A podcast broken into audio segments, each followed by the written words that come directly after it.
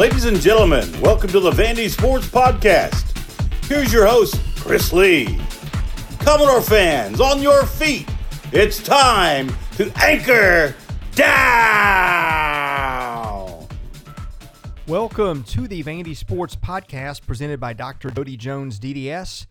We're part of the 440 Sports Network. I'm your host, Chris Lee. Today's guest, Luke Wyatt. Luke appears on the guest line that is presented by Michael Kendrick of the Kendrick Group. Michael is a local carpenter and a lifelong Vandy fan. He builds bookshelves, cabinets, picture frames, furniture, and made to order item made to order items, including a display case for my prized Dale Murphy jersey. I've seen Michael's work. He's a true craftsman. If you are in the market for custom woodwork, give Michael a call at 615 830 9458. Our question and answer session with Luke Wyatt is presented by Sutherland and Belk, a family owned injury law firm. If you or a loved one has been hurt in an accident, give Taylor or Russell a call. That number 615-846-6200. See what your rights are and if they can help. My apologies for not having a podcast out earlier this week. It's been a difficult week for me with some personal things going on and also the start of spring practice. So, we're in that segment of the year where you've got an intersection of spring football, baseball, and basketball, which leaves very little margin for error. And then if something comes in your personal life on top of that, well, there goes your week. And that's kind of been the way it's been for me. So, with that, I would like us to do two to three more podcasts for the foreseeable future per week. And, and hopefully, we'll be able to pull that off. Sometimes that's a little bit different during tournament play when you're playing a game and by the next day, the podcast you just did is already outdated, but that's the plan. Just want to let the audience know what happened this week. Uh, that's kind of out of the norm for us. But anyway, with all that said, we hope you enjoy our show today with Luke Wyatt. Luke Wyatt joins us. Uh, this is the only podcast I've been able to do this week. It's been a long week for me uh, with a lot of stuff, personally and professionally. But anyway, I apologize. I know that there's been a lot to discuss, and I'd hope to have some stuff out earlier in the week, but life has a different path for you some weeks, and that's kind of where we are. So, with that, Luke, thank you for joining us. We'll get people caught up on where Vanderbilt's gone in basketball and baseball since we did this a week ago. Sure. Now, uh, Chris, first of all, you, uh, uh, I'm thinking about you and your situations, and uh, I hope everyone out there has patience with all this because we all have uh, things in our life that are much more important than sports. And uh, uh, I know you're dealing with some of those right now, and I'm, I'm thinking about you. Yeah, thanks. It's it's tough to watch your parents get old. Um, yeah. Anyway, um, if you're Vanderbilt fans, better news for you. Uh, Vanderbilt won a basketball game in Lexington last night in just a very improbable fashion. First of all, I feel like I've seen Vandy, Kentucky play out the same way for about 15 years in Rupp. It's at Vanderbilt for the most part, goes up there, gives a great fight, leads well into the second half. Kentucky makes a charge in the last two or three minutes, and it ends in Kentucky's favor. It had for 14 straight times. And last night, I, I was texting with a friend of mine who covers Missouri and I just said, this feels like a game they're about to win. And in the back of your head, there's that little voice that says, wait a minute, I've seen this play out a thousand times, and it kind of always goes the same way. And when yeah. Kentucky goes ahead in the final minutes, you're just thinking, and, and the final minute, I think it was, you're just thinking, there it is. And Jordan Wright had the answer. Antonio Reeves missed at the buzzer, and Vanderbilt snapped a historic losing streak in Lexington you know, Chris, and it's one of those things. If I don't tell you the score of a game, and I tell you situations that occurred during the game, for instance, obviously the Liam Robbins injury early on, and then Thomas and Stute combined 0 for 12 from the field. Well, if I told you just those two things, you'd think, well, Kentucky won by 20 or more. But when you uh, take into consideration how hard our kids played and how much they battled, you know, and I can say this since we won the game, I felt like there was, you know, several times Tshiebwe got away with murder on rebounds. Um, I, I just, the guy had one foul, and he's been more physical than any of our bigs were the whole night. So that kind of stuff, how we get out of there with a win, uh, two things: Jordan Wright, Tyrin Lawrence. Obviously, those two kids played fantastic. And then you throw Ezra in there, who is just it's just as consistent as can be. And uh, these kids, and it's one of those things I think too, where they kind of rallied and said, "Look, let's try to win this one for Liam," because I know everybody was hurt by that. The uh, kid battled injuries his whole career, and uh, I'm just really happy for the whole group because, you know, when we were talking about this in a four game situation, we said three and one would be great. We didn't think the one loss would be at LSU, and we certainly didn't think one of the wins would be at Kentucky. But that's why you play the games, and uh, a lot of good uh, good feelings come out of that. And uh, I don't know, you may know this, Chris, if the students are on break, uh, spring break or not Saturday, but I hope they're not because the gym could really be a fun fun place to be Saturday. No, we're a week out from spring break. Good stuff. Good stuff. Yeah, I remember. I don't know if people remember this. I think I said in the pod last week with you that I felt like they needed to go three and one in the last four to have a chance. I felt like four and zero oh probably would have done it, but I think what people missed in there, and I think I even said this maybe in a, a written piece this week that if you're going to go three and one, LSU in a way might be the game you want to lose because that means you beaten Kentucky and beaten Mississippi State. Those are resume building wins. I mean, look, losing at LSU is quad three loss, but it feels like a lot of times the big wins weigh more than the bad losses. Look, I still think they beat Mississippi State Saturday. They're still on the outside looking in. I'd have to compare them to everybody else because it's always a comparative game, and I haven't done the deep dive lately. I still figure that's the case, but funny enough, they've taken care of, of one of the last two things remaining, and I think the state win. If they can get that, and that's going to be tough without Liam Robbins, especially with that particular matchup. We'll get into that into a, a minute. But anyway, here they are, just very unexpectedly in that spot. Well, yeah, and you know, you talk about that matchup Saturday, the Tolu Smith and Mississippi State's a very physical, good defensive team, tough inside.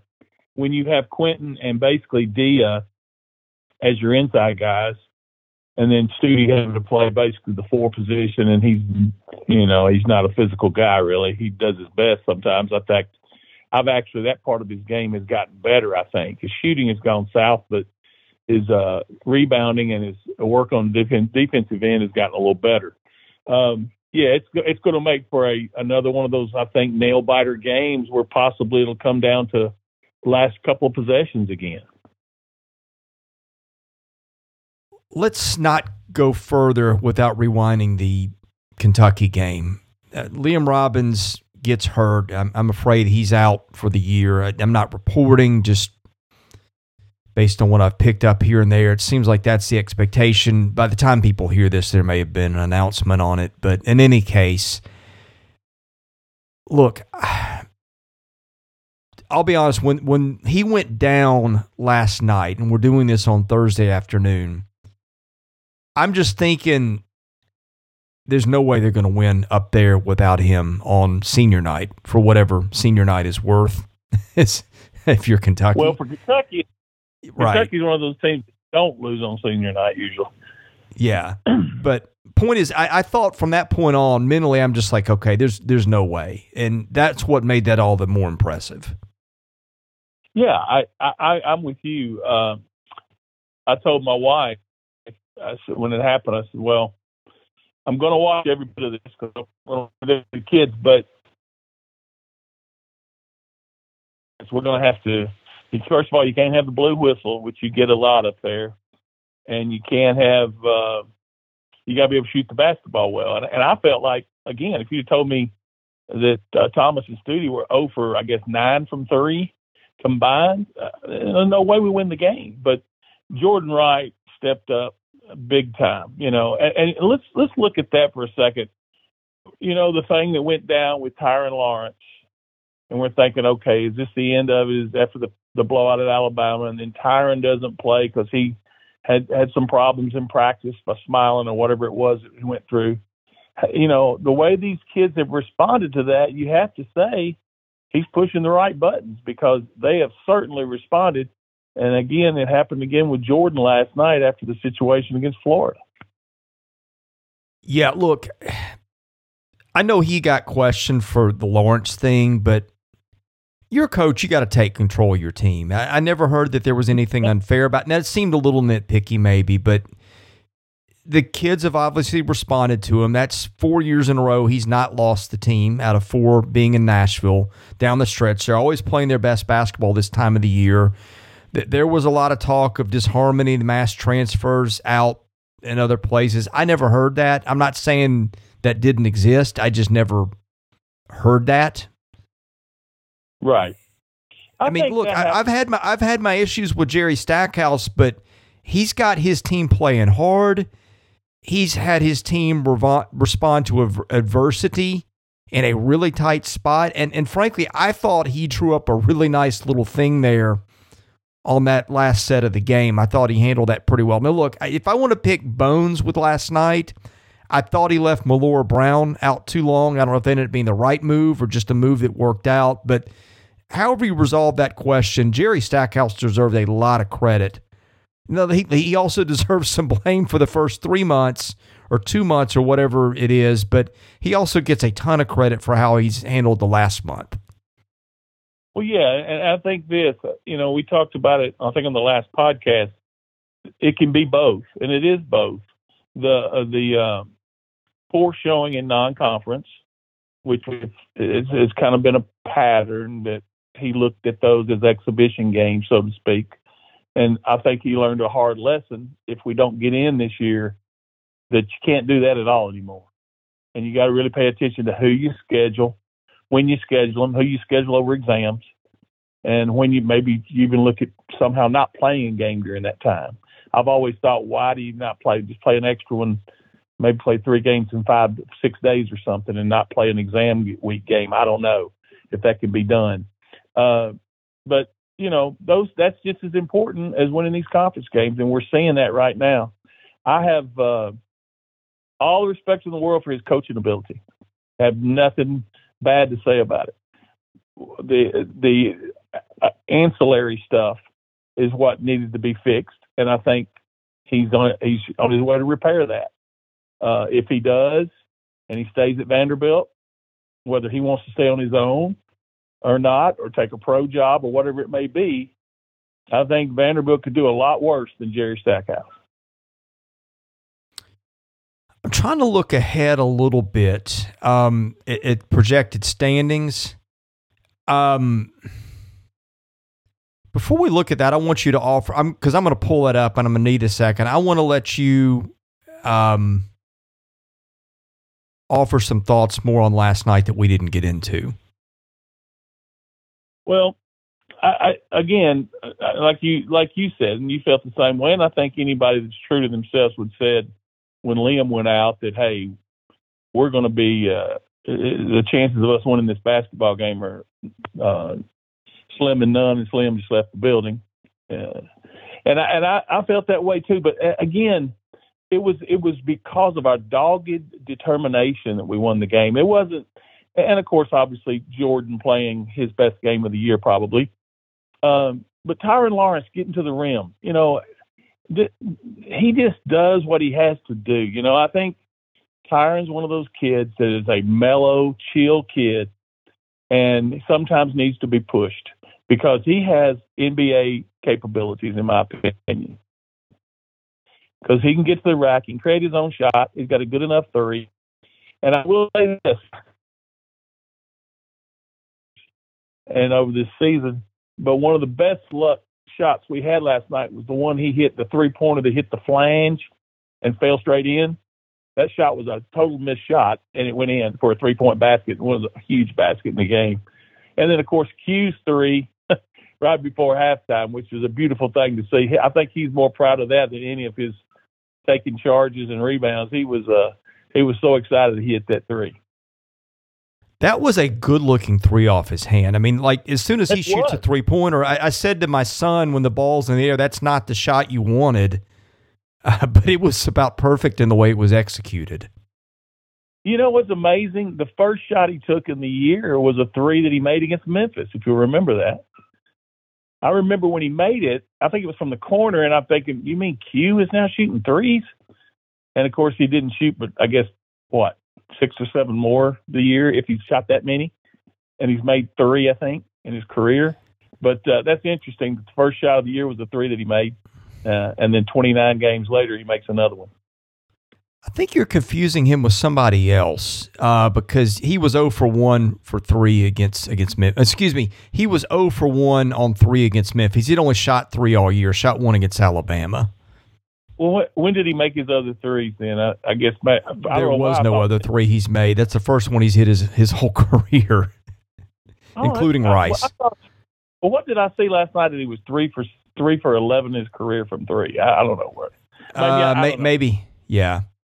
I, am looking at KenPom. They they don't have him attempting another three in his career, um, other than the other two he's shot this year. But well, if I'm he, wrong, I'm wrong. But I, will say this: you know, he mentioned Q mentioned on the post game with Kevin Ingram that uh, he and Liam Liam has gotten him helped him with his shot, and that they've been working on it uh, in in the gym, and that he said he's been making a lot of them. So who knows? Maybe he can add this to his repertoire. Okay, I'm looking at Ken Pomeroy right now. Uh, his projected standings.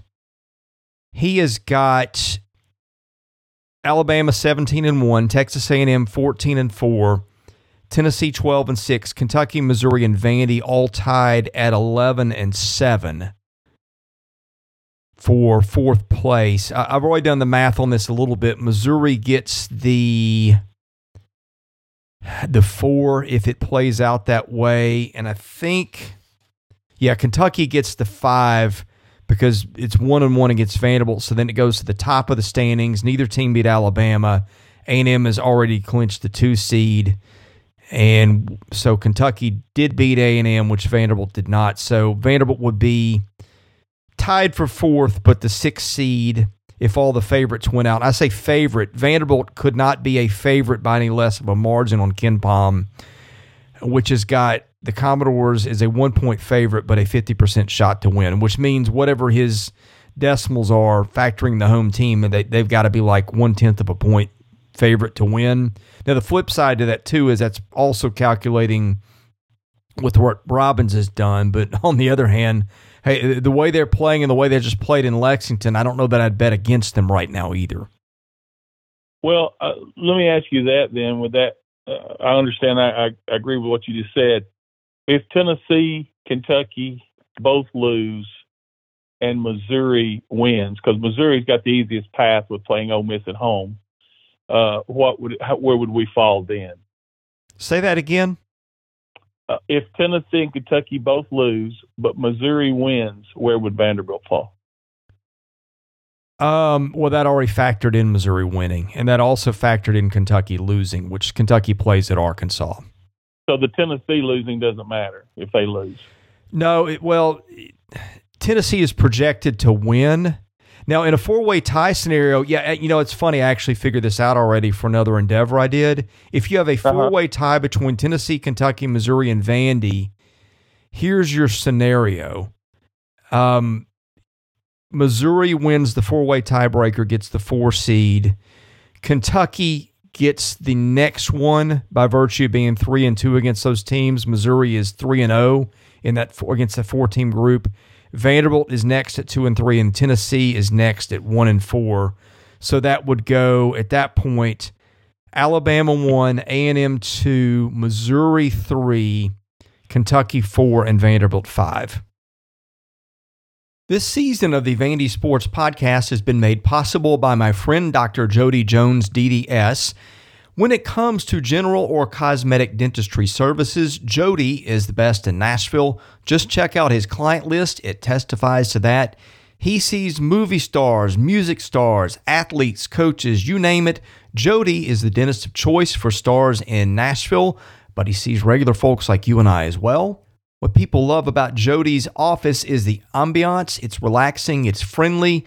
Someone described it to me as a tooth spa. Whether your needs are general or cosmetic, go see Jody today. Call him 615 270 2322. See him at 55 Music Square East, not far from downtown or the Vanderbilt campus. Jody is a former Vanderbilt football player and a huge Commodore booster, so go and talk Vandy sports with him while you're there. Go see Jody Jones today. Thank him for his support of this podcast because without it, this season would not be possible. Okay. So, really, I Well- think you'd almost rather be the sixth seed. If you are the six, then here's your draw. You get the winner of 11 and 14, which, if the favorites pan out, it's Georgia and LSU. So, you get that one, and then you get the three the next game, which under that scenario would be Missouri. Under other scenarios, it could also be Kentucky. It could also be Tennessee. But the important thing is you stay out of that Alabama half of the bracket until the title game. If you get the six and not Yeah. the five. And that also holds true for the seven, which I don't know if they can be the seven or not. Let's see. That would be They can't, they can't be the seven because they'd win the tiebreaker with Auburn. Well, it depends on if it's a single tie, then then yes. If it's a multiple tie, which would involve Missouri losing to Ole Miss in Columbia, doubtful to happen. Um, them losing to Mississippi State and then Auburn winning over Tennessee. Then you've got a three-way tie at ten and seven, and um, let's see. We know Vanderbilt is zero and excuse me one and one against those two teams. We know that Missouri beat Auburn or beat Vandy, and Missouri lost to Auburn. So everybody looks like in this scenario is knotted up at one apiece. So then you go back to the top of the standings. Um, none of those teams beat Alabama. So A and M is your next team, and A and M. Let's see, beat Missouri, beat Vandy, beat Missouri twice. So, So that was does, yeah. does Vanderbilt win the tiebreaker in that scenario by being 0 1 against A and M instead of 0 2? yeah, it's kind of like a half game win. Yeah. Uh, I never I never thought about that scenario. Well, Auburn's also in there. And Auburn, let's see, against Texas A&M also lost two. So isn't that weird? So Vandy, I, I guess I guess if that's how you break the tie, Vandy wins a three-way tiebreaker in that scenario by virtue of being 0 and 1 against A&M instead of 0 and 2. that's right. That seemed that that doesn't seem right, but that may be how that works. That's yeah. I think that's it because what else could it be? Yeah. So anyway, but I mean, then you know, let's see. But So fourth, then you fifth, in the top, then you get in the top half of the bracket with Alabama, right? Correct. Which is not really where you want to be. No. So really, Uh, really, what you want is for Tennessee to win. I think and be the three. You want, um, yeah, because you really just want to tie with Missouri, because then then you lose that one and you get the six. It's it's all weird. Yeah. We'll, know here in about forty eight hours. So, Yeah, but we're anywhere between fourth and sixth. Yeah. And I, I think you know, Chris, you were talking about scenarios for them to get in. I, I think it's obvious we got to win three more games in a row. I think we have to beat State. We have to win our next two after that, and then you can see where other upsets don't happen or do happen. All the other things that are involved in it. Um, the small conference that only get the one bid leagues, it may get a second bid. All of that stuff factors in. But if we're at least in the conversation for sure, if those if we win the next three, and it's going to be a tough order without Liam. Well, and I think I think they need to win out and make it obvious because if it's between two teams and they're dead even, and I'm not saying this is fair to Vanderbilt, it, it just is. It just pours salt in the wound. But if the committee's trying to put together the best tournament and two teams are even, and Vanderbilt doesn't have Robbins and whatever team it is tied with in the eyes of the committee has a full deck, then you know who's going to win that one. Yeah, that's and I I brought that up actually on the last show. We uh how it factors in like Tennessee losing Zeigler. So with him out for the year, will they fall to possibly a five seed instead of a three or four? Well, Tennessee and I don't want to go in a rabbit hole. Tennessee's got an interesting case because it loses Zeigler, but it also gets back two starters and Phillips and James who haven't played a lot lately. So, but they don't sort of get some additions too, in addition to that subtraction. Unless they bring the red off that Edward, remember the kid's name, the freshman, going to be the point for most of the time. Him Mashack. Yeah, Edwards. I don't. I think Edwards has played this year a little bit, not a lot, but a little bit. So uh, in fact, he played he played against South Carolina two games ago. So anyway, we'll we'll take our, our detour off Tennessee. I'm sure the audience loves that one. Um, anything else on hoops before we get into baseball? No. Uh, uh again, just uh, I hope the atmosphere is like it was in Florida at least Saturday. And now that you've told me spring break doesn't start till after Saturday, we're we should have a great, great atmosphere Saturday. So get on out there if you're a Vandy fan, and because uh, I don't think State will bring a whole bunch of people. Yeah, first game in Memorial in a long time this late in the season that has some meaning. Yeah, big time. Okay, baseball. Vanderbilt got a really nice series win over UCLA over the weekend. Uh, was down what seven to two to Austin Peay. Came back and won that one 11 to seven. So really good week, going three and one. How are you feeling about the baseball team at this point? Uh, good. I think uh, you know there's there's two or three guys on this team that uh, they're not hitting yet, and they, and I just feel like they're going to hit. Being Enrique, uh, Shrek, and then I think Parker is hitting okay, but I think he's got another level he can jump to. I noticed the other night he went to left field twice with a hit one time, and maybe got another hit. But when he starts going to left and left center, that's when he's in a groove. So I think those three guys, when they get rolling, along with uh, R.J. Austin, who's doing great, and of course Vastine, who right now is the best hitter on the team, and Matthew Polk, then you've got six good bats in there. Diaz is making much better contact than he did last year. His average isn't up there yet, but uh, making much better contact. And we actually saw a Jack Bulger sighting with the bat in his hands the other day. I felt like he had two really good at bats in that Austin Peay game. So uh, once the bats get going, again, I think we're going to f- figure out that we've got 10 good pitchers. We do have to figure out our midweek starting situation. Uh, Patrick, again, was not effective. He was wild. Um, they hit him, and uh, you know, I, I feel for Patrick, uh, but it's it's time for him. He's a senior. Uh, if he wants that role to at least be the Tuesday or midweek starter, he's got to be better.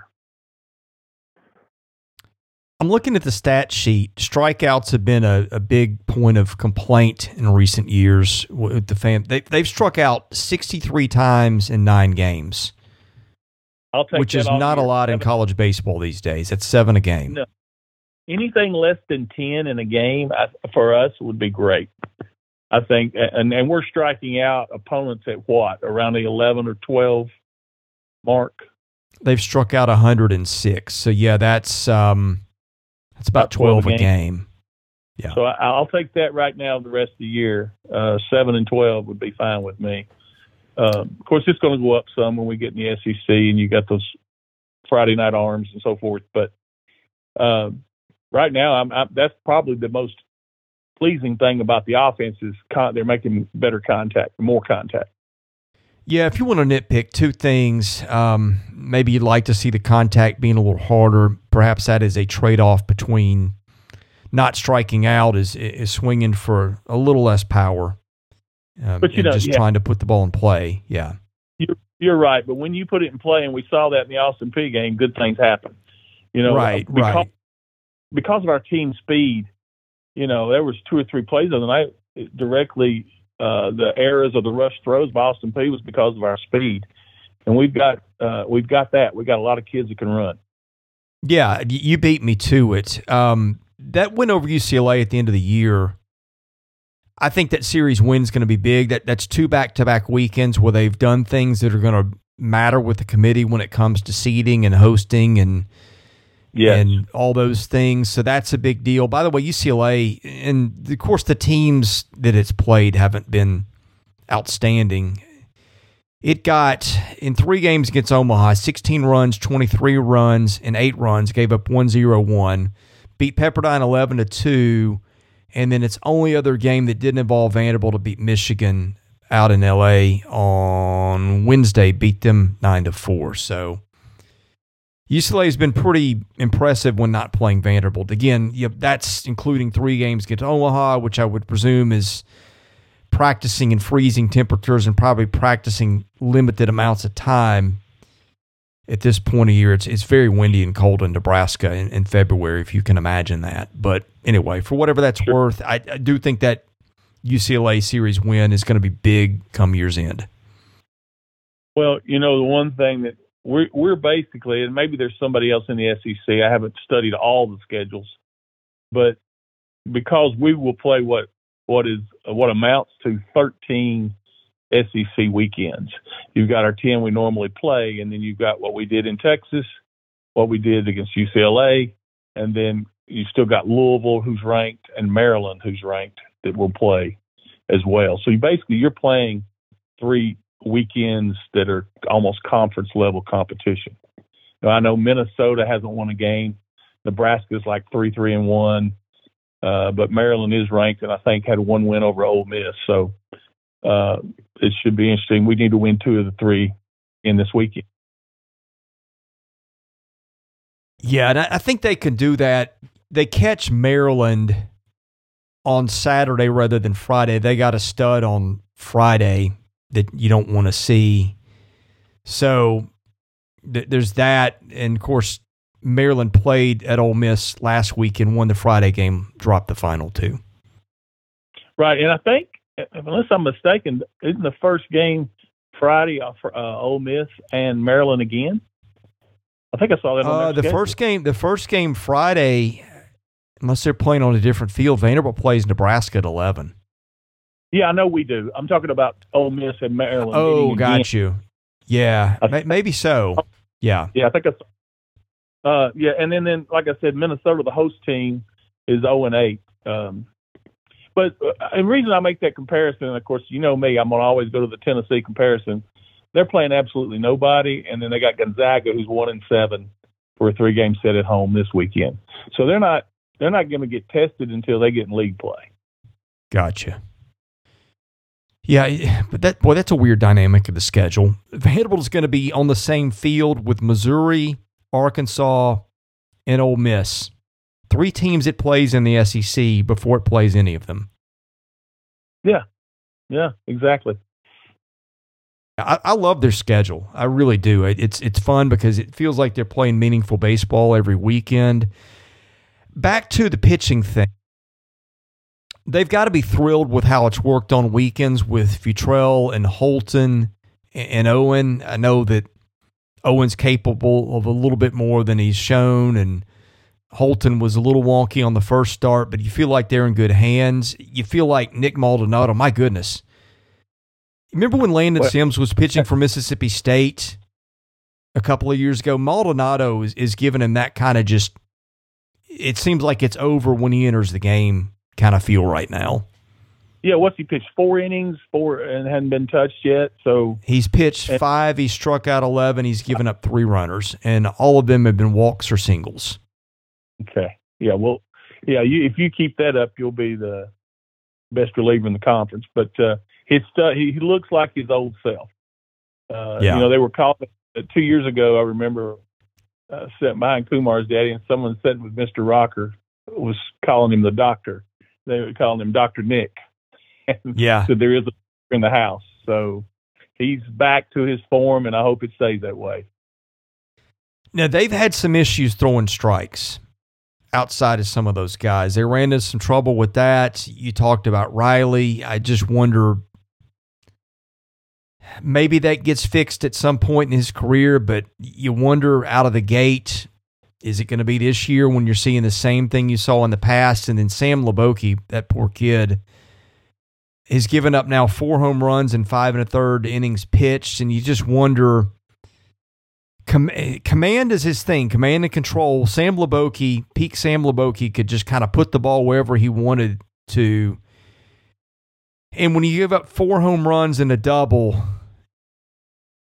yeah, I, I, don't know that I've seen all the pitches that he gave up home runs on. I, I think when he's pitched a lot of times, I've just happened to be doing other stuff and listening to games. But that's usually indicative that you're missing spots. And sometimes, first year pitching back from Tommy John surgery, that's the way it goes.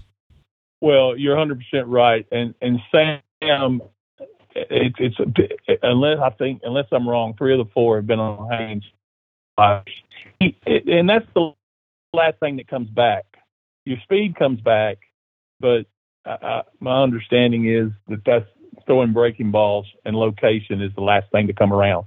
So you know, and he can be good. You know, he he was great the first twenty or so pitches against TCU, right. and then it just like then he couldn't throw it anywhere he wanted to throw it. Um, but I think that you know the more he takes bullpens and the more he works with Brownie, uh, he can get that corrected. I, I certainly am not giving up on Sam Hliboki. I think a, a nine game sample size after being out for two years, uh, we're going to need to see a lot more of him. I'm curious who gets the midweek start next time, whether that's Greysen Carter or whether that's Patrick Reilly.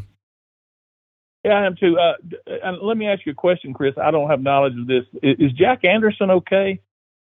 Because he hadn't gotten in a game yet. You know, as, like as far as I know, he is. I was thinking that the other day. Now, I think he'd not been super, super sharp and in okay. preseason workouts, but I would I would think maybe something has popped up the last week or two. I wasn't at Sunday or Tuesday's games because of family stuff.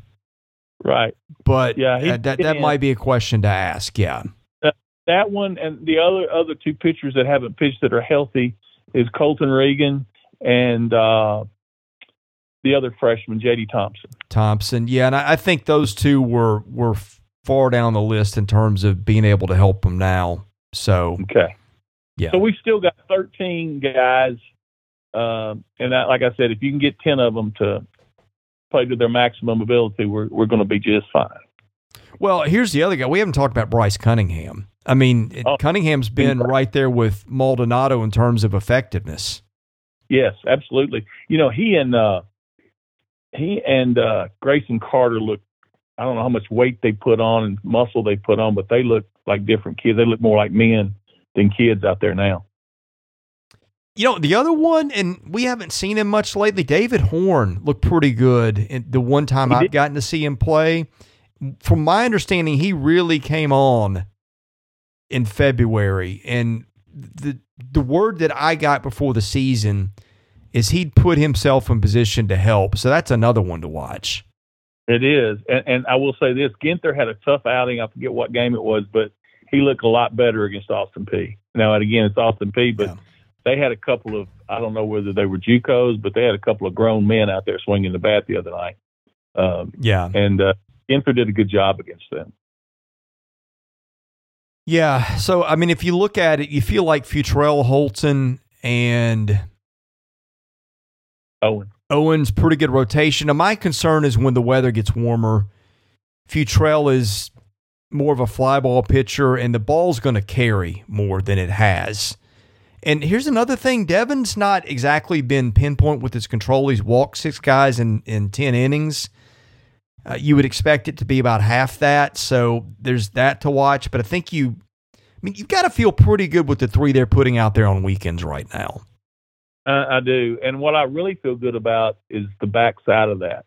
When one day you may have Schultz, one day you may have Maldi, a couple of those days on a weekend SEC series, and then you also have Bryce Cunningham to come in, and maybe even Greysen Carter at times.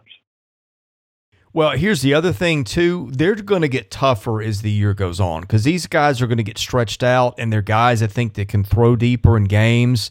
I mean, we mm-hmm. have seen before Holton go nine. I think he did. We've yeah. seen Futrell go nine in a game last year. I, I, know Holton threw a complete game, I think in a seven inning. I, th- I think he's done it nine though too, uh, or he's come close. I know he's gone deep into games. I know he did it a couple times. Did it in the SEC tournament last year against Ole Miss.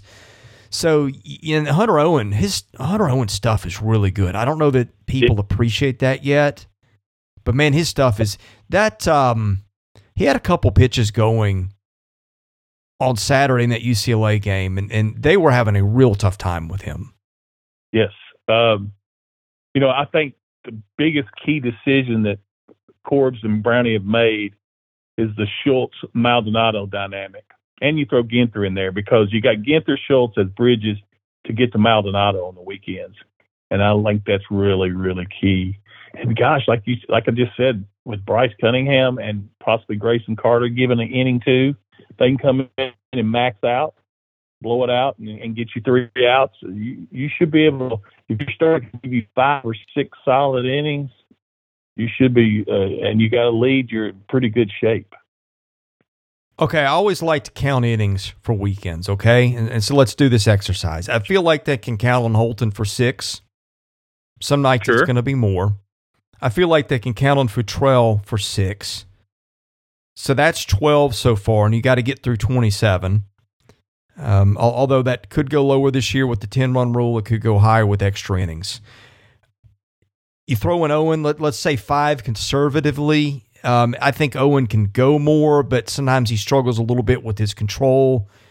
Uh, and he's a high strikeout guy, so that lends higher pitch count. So that's 17 innings right now. You got 10 more to go. Um, I feel like you can get probably three out of Maldonado. Let's call it two. That gives him 19. You can get two out of Schultz. Two more. That gives you 21. Um, you can get an inning out of Ginther. That gives you 22. So you got five innings to go. You can get you can get three from Cunningham. That puts you to 25. So that gives you you got to find two more between Horn, Dutkanych, Greysen Carter, Grayson Moore. Um, that sounds you know, and, if they and if they want to throw Reilly or Hliboki, if they figure it out, would you look right. at it that way, I think you've got to feel not, not that you didn't feel good about their pitching, but when you look at that way, I think they're really tough to beat on the weekend. Now, look, some of this is going to come crashing down. Somebody's not going to be as effective as we think. Uh, right. Uh, there's, there's going to be a day one of these guys goes two and a third and it goes sideways or whatever. But point is, if you're setting those as baselines for expectations, and I don't think those numbers are unfair, they're in really good shape with arms left over for midweek. Well, you, you know, the other day, and we've talked about this, Chris, we, in that first weekend, uh, some of the criticism, if there has been much of Vandy baseball, would be that you're letting pitchers go too long. Well, Saturday uh, yeah. against the Austin, uh, against Austin Peay, that wasn't the case. Now, Hliboki comes in and gives up the grand slam, unfortunately, but he didn't go long with Reilly. You know, it was it was time to go, and he went. So I think that's going to be key as well in these SEC weekends. With the arms we have, there's no reason to leave a guy in there that's struggling with control because you leave a guy in one batter too long, that turns a, a W into an L real quick. Well, and I think that's the right move. I know that they want to get their confidence with guys, but I've said this from the beginning, man, that they got a tough schedule. They do. They got a really tough schedule. I mean, they could. There's no easy weekends. I don't know what Loyola Marymount is. Um, I'll look. They're three and four right now, but the WCC teams are usually pretty respectable. Mm-hmm. Um, in fact, Loyola. Let's see. Okay, played three game series with Oklahoma State. Lost one nothing. One ten to eight, lost eleven to one in, in seven innings. I guess they ran out of pitching, but otherwise were right there blow for blow with Oklahoma State the first two weekends. Look, in in baseball, you could play well and be in the middle of a five game losing streak in a hurry. And Absolutely. your margins for error, and, and here's the thing I, I've been thinking this all along. You really want to be in good shape, and not not that any of these series are going to be easy, but you end at Alabama, which I think is pretty good, at Florida, which we know is pretty good. I think Florida's the best team in the East and then Arkansas, where the pitching is starting to fall apart, but Dave Horn, he's kind of been one B to Tim Corbin's one A in terms of being consistent. Uh, Kevin O'Sullivan's in there too. Now there haven't been the there haven't been the championships in Omaha, but Arkansas almost never misses the tournament. I think Van Horn's missed it once, maybe twice, and he's been in Arkansas. I think one or two years longer than Corbin's been at Vandy. I could be a little mixed up on that, but I think I'm right you want to be, and oh, by the way, two weekends before that, you got a road trip to Tennessee. You know, in that Missouri series in Columbia, Missouri's no pushover this year. I've watched those guys. point is, like, you've got to have a certain amount of wins to be able to host or to get whatever seed you want. I don't think you've got a lot of games to play around with, and you certainly don't want a midweek loss against an Austin Peay or somebody like that spiraling into you go somewhere get swept the next weekend and then and then maybe with your backs against the wall you lose a, another midweek. I I think that patience with your pitching, given the depth of your staff this year, might not be the play as much as it usually is. Yeah, and, and I think you're right, uh, Chris, about the midweek stuff because uh, I want to go back to that. We've got to figure that out. Last year we had a luxury in Devin pitching on the week. He was great. He was lights out during the week, and you could count on that. I think we only lost to Louisville, maybe one other midweek game, or maybe it was just Louisville. I think so, it was just Louisville. Yeah, like that was just one to nothing. So you know that's that's key for this. That's the big question mark to me right now, and that's the only question mark. I feel good like we just went through the innings thing. Heck, we still got extras in there, extra innings. I think you could get 30 something innings if you have extra inning games. We've got enough pitching to, to lengthen out to that as well, I think. Uh, I, I'm just, uh, I, I, one other thing I want to mention about the hitting, I think this year we're not going to have anybody hit 15 home runs, but we may have five or six, seven guys hit between eight and 10. Yeah. I think that's what you see with this team. Yeah. Well, and just to kind of wrap that up, I was concerned it would not have been hard for them to go to Arlington and lose two out of three. Would not have been hard for them to lose two out of three against UCLA. Both those were, right. you know, there were some close games in there. You throw in a midweek loss to Central Arkansas last week, that could have very easily been what two and five out of the gate, and again, no easy weekends. So that was that, that was big for them to get what they got for a bunch of reasons. Yeah, that's what I'm saying. This has been a very ambitious schedule. We've already played two SEC weekends, basically in my mind, and we've come out with a yeah. four and two mark. So you know, uh, and so we got to solve that midweek stuff. Uh, and I think next week we got what Tennessee Tech and Evansville in the midweek. Yeah. So we got to solve that because, like you said, you don't want to and I know in the past, I don't know if this is still true, but Tim used to be more upset sometimes about losing those midweek games than he would be losing a conference series.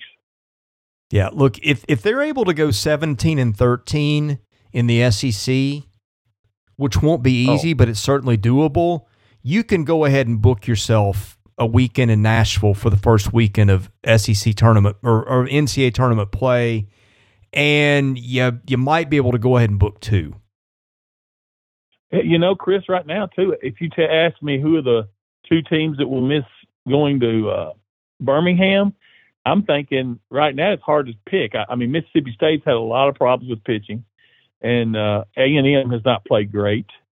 Kentucky's been okay, but they haven't played anybody. I don't know who those two teams would be right now because I don't think Missouri's going to be one of them this year. I agree yeah. with you. I think they've improved. Right now, I think Georgia and Kentucky are the worst two teams in the league, but worse is relative. I think Georgia's got an, an old lineup that can really hit at times. Now, I think their pitching's. It was a question coming in. I think it's proven to be a question, but Kentucky went to Elon opening weekend and only gave up three runs all weekend. And Elon, I don't, I don't think is horrible at baseball. I could be wrong, but you give up three runs to anybody, and that's pretty good. And that was on the road. Right. Elon did win one of those games. I think they won the first one. They shut out Kentucky three to yeah, nothing. I think that might but, be right. You're right. Yeah, but but you're right. Um, Kentucky's probably that's why I'm that's why I'm saying it's tough to pick. It's it's always tough to pick who's going to win the thing. It's certainly tough this year, more so than the years past. I think you always penciled in Missouri as probably not making it, but I don't think you can do that anymore. Yeah, I think there's a lot of parity in this league. By the way, Elon is, let's see, Elon's four and five. I know we're getting on a rabbit trail here. I'm just trying to figure out who's good in this league and who's not. I think there is, I think there's a good bit of parity one to 14. LSU to me is obviously the best team, and I think Florida is the second best team. But I, I don't know that between, I don't know, one and one in ten. that Maybe there's as much difference as people think on a given weekend, and I don't think whoever. At this point, it seems to me that whoever misses Hoover, just to echo what you say, I, I don't see just an awful baseball team in this league. In a lot of years, you'll see one or two right off the bat. Right now, strength of schedule it has to be ours is the toughest. I don't know all the other Uh, you mean so far, or you mean at the end of the year? I'm talking about right now when we play our out of conference from game, however many we play. Who will have the toughest out of conference schedule? It has to be us. Yeah, I'm looking at, um, and and this is sort of a ridiculous exercise, but let's see. Warren Nolan does a predicted RPI and let me see what he's got here. Um, th- these are kind of crazy, but I think I remember looking at this the other day. Okay, I, I think this is a little bit out of whack right now. Um, yeah, okay. He's th- these change minute by minute. He's got Vanderbilt going 32 and 23 with a 14 and 16 record um, and a 21 strength of schedule there's there's no way they're going to have a 21 strength of no, schedule. I mean, they they are uh-huh. going to avoid LSU. They're going to avoid A and M, and A and M did lose a series to Portland. A and M also lost a series last year early to Penn and really turned it around. And they avoid Auburn, which is always a little better than people think. So I I don't know at this point whether they're. I mean, you definitely don't want to play LSU, and I'm pretty sure you don't want to play A and M. So I mean, they are there's a lot of teams I'd rather um play that they play than those three. So I, I think that the SEC is going to be tough no matter who you play, and they're out of conference portion of the schedule on the weekends is. I don't know if there's anybody in the country that had a tougher schedule than them. I'd I'd love to know who that is. Right, right. All right, parting thoughts before we end today. I, di- I didn't do a mailbag just for sake of time. I've been it's 4:30 this afternoon. I've been going since 6:30 straight. So we are we are running on fumes here this week at the Vandy Sports Podcast. Well, that's understandable. I'll uh, I'll be seeing you out at practice after spring break when they you know they're going to practice I think three more times and then the kids will go on break. So I won't be out there until after that. But I'll see you then, uh, and we'll talk talk some football hopefully and see where we're at on that. And uh, like I said earlier, uh, one note on football, I feel like the biggest improvement on that football team is going to be the secondary. I'm going to go out on a limb and say that. I think that's going to be the biggest improvement, and everyone's going to be really. And part of that's going to be because I think we're going to have a little bit better pass rush. You know, it's funny. I've been to the first two practices, and the energy has been different than I've seen it. There is open talk of bowl games when in the past it's been process, process, process. That tells me they've got some expectations this year. Uh, I've talked to a coach or two off the record. You can just feel a palpable difference. Now, look, fans love to take that stuff and run with it, and I think that's overrated. Uh, sure. Uh, but if you want to know, that's that's what I'm seeing. And and yeah, I mean, I think it's I think it's going to be interesting. And, and by the way, we won't talk any football today, and I probably won't talk much on the podcast. But plug for our site if you're not paying ninety nine dollars a year and subscribing to the site, you're missing a ton of stuff there. And we are giving fairly detailed practice reports uh, when we're there, which is most of the time. I think I've now been to, I don't know, 20 something practices in a row between fall and spring. I will skip Saturdays because uh, I've got a conflict with baseball and I'm, I'm going to cover a, a meaningful game over a practice. But there's if you don't subscribe to the site, we're giving you a lot of insight on football there too. Absolutely. Uh, can I say one more quick thing about football? Uh, you bet. Before we go, I feel like, you know, when Clark first got there, we were at the bottom of the heap, obviously, and we stayed that way his first year. He was just like he has said himself. You're still stripping down. You haven't even started your foundation. So by the end of the year, we got had gotten a little bit better. The South Carolina game, Missouri game, whatever. Uh, last year, and we get those two SEC wins, I think you're now moved to where you're in those bottom four teams still, but you've moved up. You've taken that next step. I think this year you take that next step where you're possibly anywhere from seven to ten in the conference. Now we're still light years away from the top two or three teams, and we saw that last year. Those were the three blowouts. So I think that's where we're at as a fan base, which means we should be talking bowl. We have a chance to go to a bowl. Now, obviously, that doesn't, doesn't guarantee anything. You still got to win the games. Having to be already be at that at year three.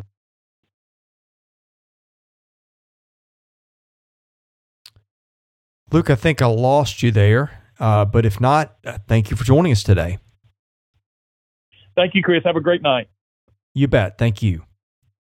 Thank you for listening to today's episode. We thank our presenting sponsor, Jody Jones DDS. We thank our other sponsors, Sutherland and Belk and MyPerfectFranchise.net. If you're interested in sponsoring this podcast, and that's how we make this work, please email me at chrislee70 at gmail.com.